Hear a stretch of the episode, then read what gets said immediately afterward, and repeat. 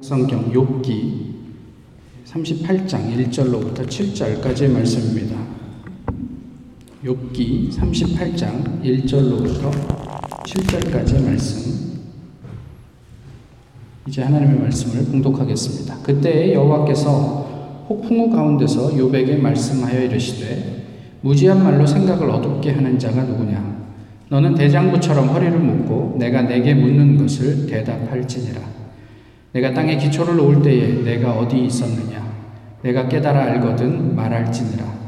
누가 그것의 도량법을 정하였는지, 누가 그 줄을 그것의 위에 띄웠는지 내가 아느냐? 그것의 주추는 무엇 위에 세웠으며 그 모퉁이 돌을 누가 놓았느냐? 그때 새벽별들이 기뻐 노래하며 하나님의 아들들이 다 기뻐 소리를 질렀느니라. 아멘. 어, 코로나 이후에 테니스를 많이 쳤습니다. 한 1년 반 부지런히 쳤던 것 같아요. 어, 야외에서 어, 적당한 거리를 두면서 할 수 있는 운동이 많지 않았기 때문에 그랬던 것 같습니다. 그래서 아, 몰라보게 저희 테니스 실력이 좋아졌습니다. 지난 주간에 저희 아이와 아, 테니스를 오랜만에 치게 되었는데요. 당연한 결과이지만 제가 이기겠죠. 그런데 이렇습니다. 어, 멋있게 위닝샷을 때려놓고 기분이 좋아야 되는데 별로 기분이 좋지 않습니다. 어, 그런데요, 아이스 스케이팅은 좀 얘기가 달라집니다. 저희 아이가 저보다 훨씬 스케이팅을 잘 하죠. 제가 잘 못하고 또 걔가 하는 것을 좀 따라 하려고 연습도 하고 노력을 하지만 예, 연세가 있기 때문에 괜히 그러다가 다칠까봐 뭐 그러지 못하는데요. 근데 제가 못하도 기분이 좋습니다. 뭔지 모를 그냥 그런 어떤 만족감이 있어요. 하나님의 마음을 좀 생각을 합니다. 뿌듯하신 것 같아요. 어, 욥의 삶을 보면서 만족스러우셨어요. 그래서 굳이 그렇게 하지 않으셔도 되는데 사탄에게까지 야 너욕 받냐? 어, 대단하지 않아? 저런 저런 의인이 없어 세상에. 난 너무너무 쟤 때문에 기분이 좋아. He's good enough. 이렇게 얘기하시는 것 같아요. 근데 사탄이 도전을 합니다. 글쎄요. 정말 그럴까요? 지금 뭐 불편한 게 없잖아요. 뭐 돈도 넉넉하지, 뭐, 뭐 자녀들도 잘 나가지, 뭐, 뭐, 속썩이는 사람 없지. 그러니 뭐 그가, 어, 하나님한테 뭐, 누가 될 일을 할 일이 있겠습니까? 만약에 그가 가지고 있는 어떤 것, 그래서 그가 좀 불편하게 되고, 또 심지어는 아주 뭐, 뭐 힘들어지게 되면, 그도 별반 다른 사람과 다르지 않다는 것을 발견하시게 될 텐데요. 그러면서 아주 강하게 사탄이 도전을 하죠. 그때 하나님이 말씀하시죠. 그래? 정말 그럴까? 그럼 나랑 내기 한번 할래? 근데 사실 이 대목이 우리한테는 대단히 불편합니다. 왜 내 삶을 가지고 하나님이 굳이 사탄이랑 내기를 해갖고, 어? 이렇게, 이렇게 극한의 고통을 경험하게 하시냔 말이에요.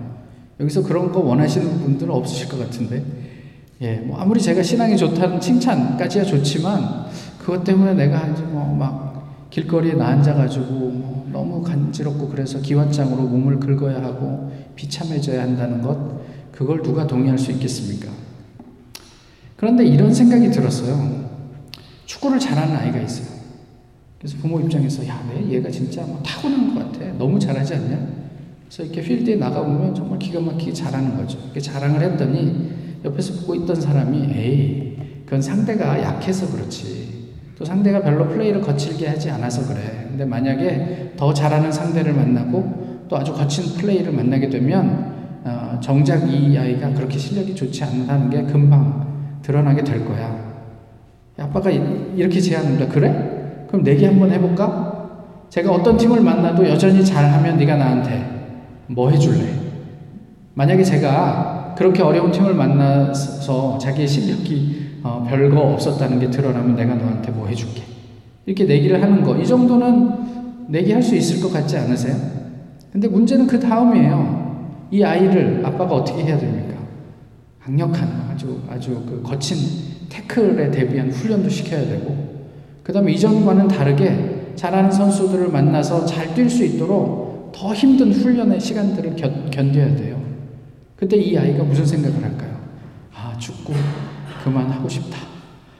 왜 괜히 내기는 해가지고 그냥 재밌게 운동 삼아 하면 되는데 이 아버지는 왜 이럴까? 뭐 이런 생각할 수 있죠.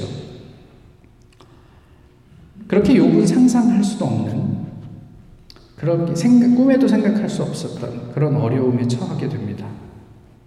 너무 급작스럽고요. 비참한 고난 앞에서 그는 그렇게 생각해요. 그냥 이만 죽었으면 좋겠다. 7절, 15절 이하에 이렇게 말하고 있습니다. 이러므로 내 마음이 뼈를 깎는 고통을 겪느니 차라리 숨이 막히는 것과 죽는 것을 택하리이다. 내가 생명을 싫어하고 영원히 살기를 원하지 아니하오니 나를 놓으소서. 내 날은 헛것이니이다. 하나님 제발 나 좀 그만 죽게 해주세요. 이렇게 한 거죠. 그런 어떤 욥을 위해서 소문을 들은 친구들이 찾아옵니다. 욥을 포함해서요. 이 친구들은 사람을 행복하게 하고 또 성공하게 하는 확신 확실한 길을 가르쳐 주고 삶의 여러 가지 문제에 대한 해답을 주는 전통이 있어요. 그 지혜 전통이라고 하는데 그 전통 가운데 서 있는 사람들이에요. 그러니까 무슨 얘기냐면 사람의 운명은 자기 행동의 결과라는 것이죠. 그것을 믿는 사람들이에요. 우리나라에서는 그것을 지성이면 감천이라고 그러죠. 내가 열심히 노력하면 하늘도 감동해서 나의 삶을 지지해주고 도와준다 이런 이야기예요. 그리고 그 인과응보예요. 권선징악 뭐 이런 거를 어, 믿는 사람들이라는 거죠. 결국 우리 인간이 경험하는 모든 불행은 자기의 자신의 잘못 때문이고 그렇기 때문에 그 불행 앞에서 전적으로 책임은 인간 자신에게 있다. 라는 어떤 전통 가운데서 이 친구들이 욥에게 여러 가지 이야기들을 합니다. 그런데 욥은 본인이 그렇게 믿었음에도 불구하고 정작 이런 친구들의 인과응보, 권선징악에 대해서 강력하게 저항하죠. 현실에서 그가 경험하는 혼란 때문에 그렇습니다. 이제까지 자신도 아까 말씀드렸지만 그런 전통에서 살았어요. 그래서 뭐 길거리에 지나가다 불쌍한 사람을 보면 도와주지만 마음속에는 무슨 생각을 하냐면 도대체 너는 무슨 죄를 지어서 이렇게 고생하며 사니? 그러면서 도와주던 사람이에요. 그런데 자신의 삶에 그게 들이닥치니까 어, 이게 꼭 그렇지 않다는 것을 자기가 느끼는 거예요. 나는 이런, 이런 고난을 당할 만한 그렇게 악한이 아닌데, 그런데 나는 왜 이렇게 비참해졌지? 도대체 내가 이제까지 믿었던 그런 어떤 그런 어떤 신앙과 현실 사이의 괴리 때문에 고민이 많아진 거예요. 그래서 친구들하고 끊임없이 논쟁을 하고 있는 거죠. 요배 친구들은 요배에게 이렇게 얘기를 합니다. 네가 이렇게 극한의 고난을 당하는 것을 보니 분명히 그의 상응하는 큰 죄를 과거에 지었음이 지었던 것이 분명해. 근데 어떻게 너는 그걸 기억도 못한다고 얘기할 수 있냐? 어, 이제까지 혼자 착한 척은 다 하더니 도대체 이 꼴이 뭐냐? 제발 잘 좀 너의 삶을 돌아봐라. 이렇게 얘기를 한 거예요. 하나님께서는 한치의 오차도 없는 분이라는 거 우리가 다 고백하잖아. 그런 하나님이 너에게 이런 어려움을 주신 것은 분명히 네가 지은 죄가 있기 때문이야. 됐고, 됐고 이해가 안 돼도 기억이 안 나도 무조건 회개해. 그냥 이치에 맞는 이야기들이에요. 틀린 말이 하나도 없어요. 친구들의 이야기. 이에 대해서 욥은 이런 이야기를 합니다. 내가 당하는 고난의 이유가 없다. 아무 이유 없이 내, 내한테 고난이 찾아온 것이다. 19절의 말씀인데요. 폭력이다 하고 부르짖어도 듣는 이가 없다. 살려달라고 부르짖어도 귀를 기울이는 이가 없다. 하나님이 내가 가는 길을 높은 담으로 막으시니 내가 지나갈 수가 없다. 내 가는 길을 어둠으로 가로막으신다. 내 영광을 거두어 가시고 머리에서 면류관을 벗겨 가셨다.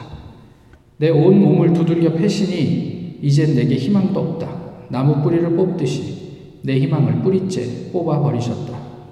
하나님이 내게 불같이 노하셔서 나를 적으로 여기시고 나를 치시려고 군대를 보내시니 그 군대는 나를 치려고 길을 닫고 내 집을 포위하였다. 이런 어떤 이유도 없는 하나님의 어떤 그, 그 대적. 이것이 너무 답답하고 힘들다. 이런 이야기를 하고 있어요. 또 욥은 이렇게 친구들에게 얘기를 합니다. 하나님은 공의롭지 못하다. 24절의 어, 얘기인데 어찌하여 전능하신 분께서는 심판하실 때를 정하여 두지 않으셨을까? 어찌하여 그를 섬기는 사람들이 정당하게 판단받을 날을 정하지 않으셨을까? 성읍 안에서 상처받은 사람들과 죽어가는 사람들이 소리를 질러도 하나님은 그들의 간, 간구를 못 들은 채 하신다. 또 욥은 그럼에도 불구하고 하나님은 불의하시고 나는 의롭다. 이렇게 얘기를 해요. 또 27절에서 계속해서 얘기하죠. 나는 결코 너희가 옳다고 말할 수 없다. 나는 죽기까지 내 결백을 주장하겠다. 내가 의롭다고 주장하면서 끝까지 굽히지 않아도 내 평생의 양심에 꺼림칙한 날은 없을 것이다. 대단한 자신감이죠. 그러면서 30, 29장에 어, 이렇게 얘기합니다. 나, 내 삶을 한번 돌아보라. 나는 너무 훌륭하지 않냐? 고로 나는 지금 이 고난을 당하는 게 너무 억울하다. 이렇게 얘기를 해요. 31장 35절. 누구든지 나의 변명을 들어다 나의 서명이 여기 있으니 전능자가 내게 대답하시기를 바라노라. 하나님이 내게 이 문제를 가지고 응답하시고 내가 하나님과 변론하기를 원한다. 이렇게 욥은 항변하고 있습니다. 오랜 시간 이들의 대화를 지켜보기만 했던 하나님께서 이제 말씀하십니다. 이게 이제 오늘 본문부터 시작되는 내용이에요. 어떤 답을 주셨습니까? 왜 저는 고난을 당해야 합니까? 왜 저는 의로운데 이런 어떤 극심한 고난 속에 있어야 합니까? 라는 것에 대한 하나님께서 답을 주셨나요? 아니요. 그렇지 않으셨어요. 하나님은 욥의 구체적인 질문에는 하나도 답하지 않으시고 그저 하나님이 어떤 존재인지를 욥에게 드러내 보여주셨죠. 그러면서 이렇게 말씀하십니다. 첫 번째 2절에 뭐라고 되어 있습니까? 누가 무식한 언사로 하나님의 계획을 차단하는가? 어떤 무식한 사람이 알지도 못하면서 내 계획을 재단하고 평가하는가? 이렇게 묻고 계세요. 3절에서 뭐라고 말씀하시죠? 자신이 있으면 어디 한번 대답해봐. 이렇게 얘기하시잖아요. 근데 이 대답이 히브리어로 무슨 말인지 아세요? 어떤 단어인지? 저희가 히브리어 어, 단어 중에 아는 게 그렇게 많지는 않죠. 근데 그 중에 아는 것 중에 유명한 게 뭐가 있을까요? 내가 남자를 알지 못하니. 이럴 때 히브리어로 뭘 쓴다고요? 듣기는 들어도 기억은 안 나고. 그죠? 야다를 쓴다고 말씀드렸잖아요. 이 야다라는 게 지식인데, 단순하게 내가 뭔가 책에서 아, 이렇게, 이렇게 습득하는 지식, 그런 뿐만이 아니라 실제로 모든 경험을 통해서 체득된 아주 광범위한, 그래서 내가 그, 그, 그쪽에는 좀 알지 정도 돼야지 이 야다가 되는 거예요. 그죠? 하나님께서 지금 요판때 얘기, 자신 있으면 어디 한번 야다 해봐. 그러면서 무슨 얘기를 하세요? 천지 창조의 질서를 네가 야다하니? 그리고 세상의 이치를 다 야다해? 이렇게 말씀하세요. 그런데요, 뒤에 가서 그 21절에 가면 하나님 되게 시니컬하게 이 얘기를 더 발전시켜요. 네가 살 만큼 살았으니 아마 야다하겠지. 그 정도 살았으면 다 알지 않겠어? 이렇게 뭐 얘기하세요. 말하는 것으로 봐서는 아마도 태초에 태어난 것 같아. 그래서 모두 다 야단하는 것 같은데 맞지? 내가 이해한 게 맞지? 너 그 정도 나이면 다 알고 있는 거 아니야? 이렇게 물어보시는 거예요, 21절에. 여기 대한 욕의 답이 어떻습니까? 뒤쪽에 나오는데 40장 4절. 보소서 나는 비쳐나오니 무엇이라 죽게 대답하리이까? 손으로 내 입을 가릴 뿐이로소이다. 어떻게 답했습니까? 유구무원입니다. 답을 할 수가 없는 거예요. 이게 어쩌면 전능하신 하나님 앞에서 우리가 할 수 있는 최선의 답이 아니었을까 싶어요. 우리가 나중에 하나님의 심판대 앞에 설 때 우리가 잘 살았던 아니면 그렇지 못하게 살았던 무슨 할 말이 있겠느냐는 말이에요. 이렇게 보면요. 욕과 그 친구들이 별로 다르지 않아요. 그런데요. 하나님이 욥과 친구들을 대하는 반응이 좀 달라요. 도대체 별반 차이가 없는 사람들인 것 같은데 그런데 왜 하나님은 욥과 다른 사람들을 구별해서 말씀을 하시는가 싶은 거예요. 무엇이 달랐을까? 이게 궁금한 거죠. 지난번에도 어디에서 성경 공부를 하던 때인가요? 설교 때인가 그런 언급을 드렸죠. 베드로와 가룟 유다가 예수님의 제자예요. 별반 다르지 않은 사람들이고 그리고 부족함이 많은 사람들이고 특별히 예수님을 배신한 어떤 아이콘들이잖아요. 근데 베드로와 가룟 유다의 삶은 어, 예수님의 배신 이후에 극명하게 달라지죠. 왜 달라졌다고요? 무슨 차이가 있었어요? 베드로는 예수님을 부인한 후에 닭이 울고 그것을 깨달은 다음에 어떻게 했다고요? 누가복음에 의하면 예수님과 마주쳤어요. 가룟 유다는요. 양심의 가책만 있었어요. 돈을 돌려주려고 했지만 돌려받지 않았고 그래서 그 돈을 밭에다 던져버리고 자기는 스스로 어떤 선택을 했죠? 목숨을 끊었어요. 스스로. 그게 자기가 자기가 가지, 어, 행한 어떤 행위에 대한 죄책감에서 비롯된 선택이었지만 어쨌든 그것으로 인해서 베드로와 가룟 유다의 삶은 삶의 결과는 완전히 극명하게 갈라졌다는 말이에요. 또 있죠. 다윗과 사울. 그들도 훌륭한 왕이었어요. 1대 2대 이스라엘의 왕. 사실 삶 자체만 놓고 보면 다윗이 훨씬 더 나쁜 놈이죠. 그런데 왜 다윗은 하나님에게 인정을 받고 사울은 하나님에게 인정을 받지 못하느냐 말이에요. 하나님은 동일하게 다윗도 찾으셨고 사울도 찾으셨어요. 그러나 사울 왕은 끊임없이 그런 하나님이 부담스러워서 하나님을 밀어냈고요. 다윗은 그런 어떤 뭐 진짜 말도 안 되는 죄 앞에서도 끊임없이 하나님 앞에 내가 죽어도 좋으니 하나님 차라리 나를 죽이시고 나를 용서해 주십시오. 이렇게 하나님 앞에 버텨냈다는 거죠. 요셉과 요셉의 형제들도 그래요. 요셉은 죽음의 그 순간까지도 내 영적인 고향인 그곳으로 가나안으로 내가 죽거든 나중에 그곳으로 복귀할 때 내 유고를 가지고 가주십시오라고 유언을 하는 반면에 형들은 그런 신앙이 없었어요.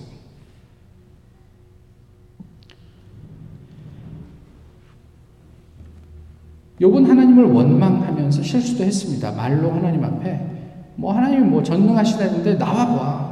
나 한번 이렇게 변론해 보자. 뭐 이러면서 하나님 대들기도 하고 그랬습니다만은 그는 하나님을 떠나지 않았어요. 부인이 차라리 하나님을 원망하고 저주하고 죽으라 이렇게 얘기를 할 때도 네가 참 미련한 말을 하는구나 라고 이야기하면서 버텨냈어요. 친구들처럼 하나님을 인간의 틀 안에서 이해하기는 했지만 그렇지만 그 친구들과는 달리 하나님과 함께 그 당황스러운 문제를 해결해 보고 싶은 마음을 끊임없이 고백을 했단 말이에요. 별것 아닌 것 같지만 욥과 욥의 친구들은 거기에서 갈라집니다. 인간의 최초 범죄 후에 하나님께서 아담을 찾으시면서 뭐라고 말씀하셨죠? 아담아, 내가 어디 있느냐? 한번 생각을 해봐요. 하나님이 아담이 어디 있는지 몰라서 아담한테 그렇게 물으셨겠어요? 그렇지 않으셨겠죠. 근데 왜 물으셨을까요, 그러면? 오늘 본문에서도 하나님 요백에 물으십니다. 내가 세상을 창조할 때, 질서를 부여할 때, 뭐라고요? 요바, 네가 어디 있었느냐? 이렇게 물으세요.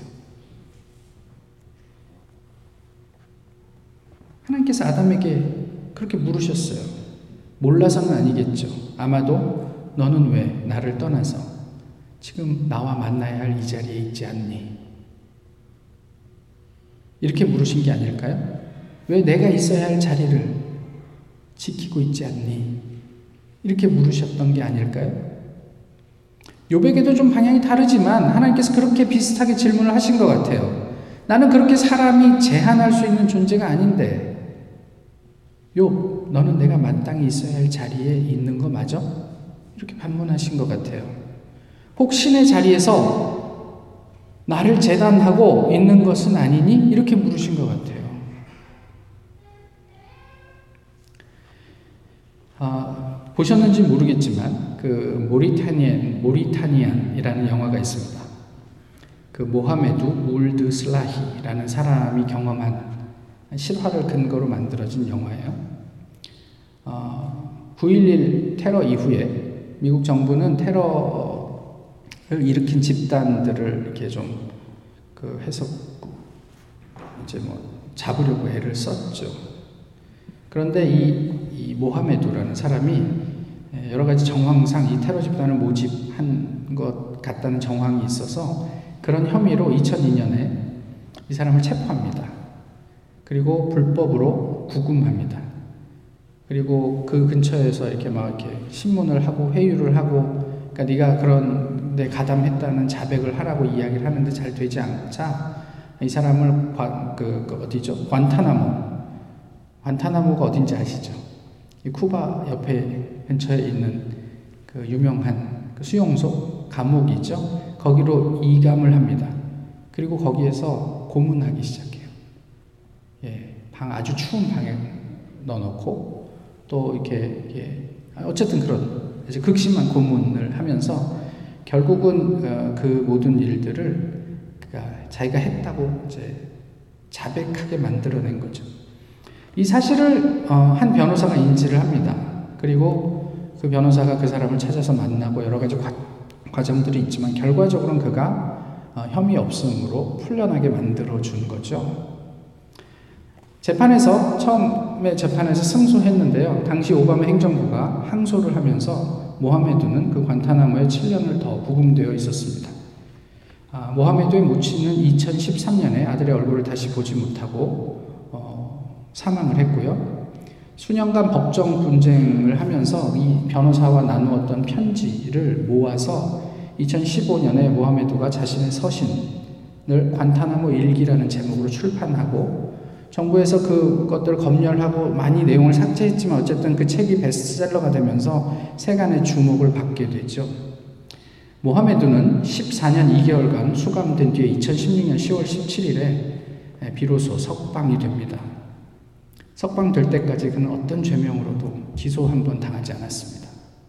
미국 정부는 그가 죄가 있다는 것을 증명하지 못했고, 그래서 그는 14년 2개월 만에 석방되게 되죠. 석방이 될 것이다 라는 통지서를 받고 그가 관타나무에서 외친 말이 이것입니다. I'm coming home. coming home. freedom. 이렇게 이야기합니다. 이런 상상을 해봐요. 만약에 내가, 우리가 이런 상황에서 14년 이상을 억울하게 옥살이를 해야 된다. 그리고 고문을 당하고 사람들로부터 어떤 그런 어떤 압박을 받아야 된다. 14년간 우리는 하나님과 어떤 관계를 유지하며 살게 될까요? 우리의 가족들은 하나님에게 어떤 생각을 품게 될까요? 모하메드는요, 불법 구금 8년 만에 아까 그 변호사의 도움으로 처음 자신의 재판을 시작하게 됩니다. 그러면서 어, 요즘처럼 이렇게 인터넷으로 연결해서 화상으로 어, 자신의 이야기를 재판정에서 이렇게 이야기를 합니다. 제가 읽어드릴게요. 제 고향에서는 경찰을 믿지 않습니다. 법은 부패했고 정부가 공포로 우리를 지배하는 걸 알기 때문입니다. 나는 10대 때 독일로 건너가 경찰을 두려워하지 않는 곳에서 처음 살아봤습니다. 법이 국민을 지켜준다고 믿는 곳이죠. 저뿐 아니라 세상 많은 사람한테 미국도 그런 곳입니다. 모리타니에서도 Law and Order, Ally McBeal을 봤죠. 처음 관타나모에 왔을 때도 미국의 정의를 믿었기에 기뻤습니다. 한순간도 재판도 없이 8년간 수감될 줄 몰랐고 미 합중국이 공포와 두려움을 이용해 저를 통제할지 몰랐습니다. 이곳에서 지내는 내내 이 말을 들었습니다. 넌 유죄야. 넌 유죄야. 제가 저지른 일이나 입증된 것 때문이 아니라 혐의와 연관성만으로요. 미합중국과 문제가 생기면 영원히 그 문제가 따라다닙니다. 저를 가둔 사람들은 제가 죄가 없는데도 저를 용서하지 못합니다. 하지만 저는 용서하려 합니다. 용서하고 싶죠. 제가 믿는 신 알라가 원하는 거니까요. 그래서 저를 고문한 사람들한테 앙심을 품지 않습니다. 정말로요. 아랍어에서 자유와 용서는 한 단어입니다. 그래서 저는 갇혀있는 이곳에서도 자유로울 수 있죠. 8년간 법정에 서는 것을 꿈꿨는데 막상 이렇게 되니 죽게 될까 두렵습니다. 하지만 평안을 찾길 바랍니다. 왜냐하면 이 법정은 법을 따를 테니까요. 공포가 아니라요. 그러니 재판장님이 무슨 판결을 내리시든 저는 받아들일 수 있을 것 같습니다. 신이 우리를 용서하고 함께 해 주시기를 빕니다. 제가 무슨 정치적인 이야기를 하려고 하는 게 아니에요. 우리가 하나님 앞에 어떤 존재로 서게 될까? 한번 이 사람의 이 상황들을 통해서 한번 돌아보시자는 얘기를 하는 거예요. 제가 한국에서 목회를 하면서 어, 죽음을 참 많이 경험했습니다. 그 가운데 매우 가슴 아픈 경험은 이런 거예요. 암으로 고생을 하시다가 돌아가시는 교회에서 아주 열심히 였던 신실하신 집사님 한 분이 죽음의 그 순간까지 하나님을 욕하며 돌아가셨어요. 물론 그렇지 않은 경우가 훨씬 더 많습니다. 그런데 그렇게 하나님에게 심한 욕을 하면서 돌아가시는 그분의 모습을 보면서 어, 도대체 신앙이 무엇인지를 고민하게 되었어요. 우리가 평안할 때 하나님을 사랑한다 고백하는 것은 차치하고 도대체 우리 신앙의 의미가 무엇이길래 그 마지막 순간에 비록 좀 고통스러웠는데 제가 그분의 어떤 고통을 만분의 일도 이해할 수 없죠. 그런데 어떻게 저 입에서 그렇게 하나님을 사랑한다고 하셨던 그분 입에서 하나님을 향한 그런 욕설이 나올까? 도대체 우리의 신앙은 무엇인가? 나는 어떻게 될까? 이런 생각을 하게 됐어요. 우리는 어떨까요? 우린 다를까요? 오늘 본문에서 욥은 하나님을 향해서 왜를 묻습니다. 왜 제가 이 고통을 당해야 됩니까? 이유가 무엇입니까? 이렇게 묻습니다. 하나님은 욥에게 어디를 묻습니다. 우린 누구입니까? 전능자 하나님 앞에서 어떤 존재입니까? 나는 의롭습니다. 나는 이런 고난을 당할 만한 어떤 일도 하지 않았습니다. 그러니 하나님이 불의합니다. 라고 자신만만한 한 인간의 모습입니까? 아니면 하나님을 만난 뒤 어떤 말도 할 수 없는 없었던 그런 사람의 모습입니까? 지금까지 우리는 신앙생활을 하면서 어떤 자리에 서 있었습니까? 아니, 지금 오늘 우리는 어느 자리에 서 있습니까? 천재 주제이신 하나님 앞에서 우리는 이제 어떤 말을 하게 될까요? 오늘 우리의 신앙을 욥의 삶을 통해 다시 한번 고민해 볼 수 있기를 바랍니다. 기도하겠습니다. 좋으신 주님, 오늘도 저희 주님 앞에 여전히 모여 하나님 예배하게 하심을 감사합니다. 욥의 삶을 통해 아, 욥의 마음을 저희가 충분히 이해하며 또 하나님께서 욥을 만나 주시던 그 모습들을 돌아보며 우리의 신앙을 어, 성찰합니다. 아버지 하나님, 저희가 어디에 서 있는지 또 하나님께서 우리를 부르실 때 저희가 무엇이라 하나님 앞에 대답할 수 있는지 우리의 삶과 신앙을 고민하게 하시고 모쪼록 주님이 뿌듯해하는 주님이 기뻐하는 그런 주님의 백성 될 수 있도록 저희 모두를 지키시고 인도해 주시옵소서. 예수 그리스도의 이름으로 기도하옵나이다. 아멘. 찬송가 78장 함께 부르시겠습니다.